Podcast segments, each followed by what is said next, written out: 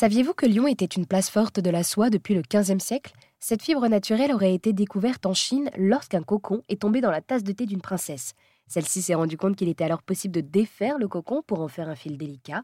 Ainsi devenue une matière précieuse, la soie a été importée en Europe au XVe siècle.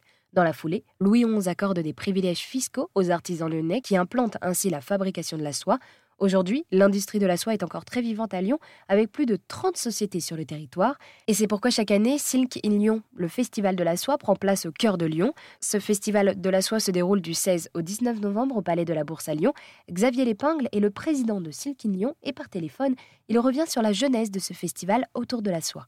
Alors, e-, effectivement, le, fait que Lyon soit une planche centrale européenne, de, voire mondiale, d'utilisation de la soie, parce qu'en en fait, cette matière portée par des grandes marques, elle rayonne au travers de la planète. C'est aussi euh, important de souligner euh, euh, cette, légitimité. Le festival Silquignon, il est, arrivé de la, la, volonté à la fois des industriels, mais aussi des pouvoirs publics de réunir différents événements qui avaient lieu sur le territoire. Donc on avait le Novembre des Canuts, on avait le festival Label Soie, on avait le marché des soies. Et donc notre volonté a été de réunifier l'ensemble de ces événements pour en faire un événement qui a cette particularité de montrer euh, comment on fabrique un textile en partant euh, de l'élevage du verre à soie jusqu'à l'impression d'un accessoire.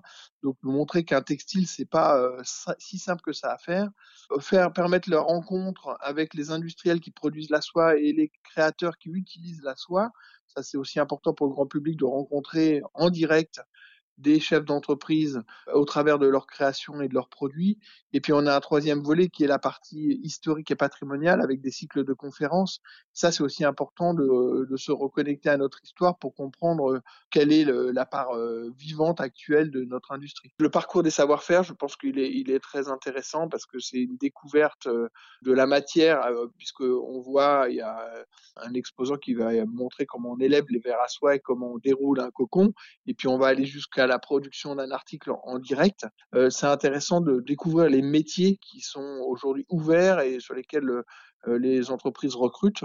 Et il y aurait aussi des ateliers autour de l'upcycling et du do-it-yourself c'est ça. Alors euh, ça, c'est un développement qui se fait. Alors cette matière, elle a, elle a, elle a des atouts dans le, contexte actuel de l'écologie. C'est que c'est une, comme on le disait, une, matière qui est produite par un animal qui est un insecte et qui mange euh, des feuilles euh, fraîches de mûrier. Donc un, pour faire de la soie, il faut planter des arbres. Deux, il n'y a pas de pesticides parce que c'est un insecte et vous comprenez bien que si vous mettiez des produits chimiques, ben, il ne pourrait pas vivre.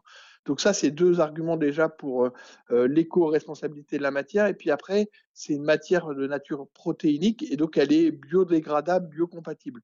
Donc ça, c'est des points très très importants euh, dans le, les débats qui sont actuels.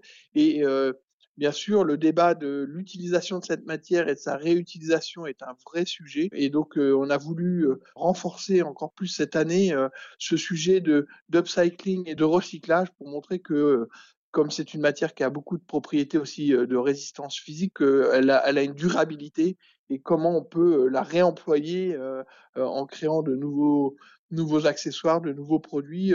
je pense notamment à, certains artisans qui font des papillons et des bijoux en reprenant des anciens articles de soie euh, par exemple, Anita Kleber qui fait des papillons, euh, qui sera là euh, cette année, elle vient, vous, lui amener une cravate en soie, elle va vous faire des papillons avec. Eh bien, merci beaucoup Xavier de nous avoir présenté ce festival qui pousse les Lyonnais et les Lyonnaises à se réapproprier leur histoire et leur patrimoine autour de la soie. Silky Lyon prend place donc du 16 au 19 novembre à Lyon et les tarifs sont compris entre 6 et 14 avec de nombreuses réductions à la clé.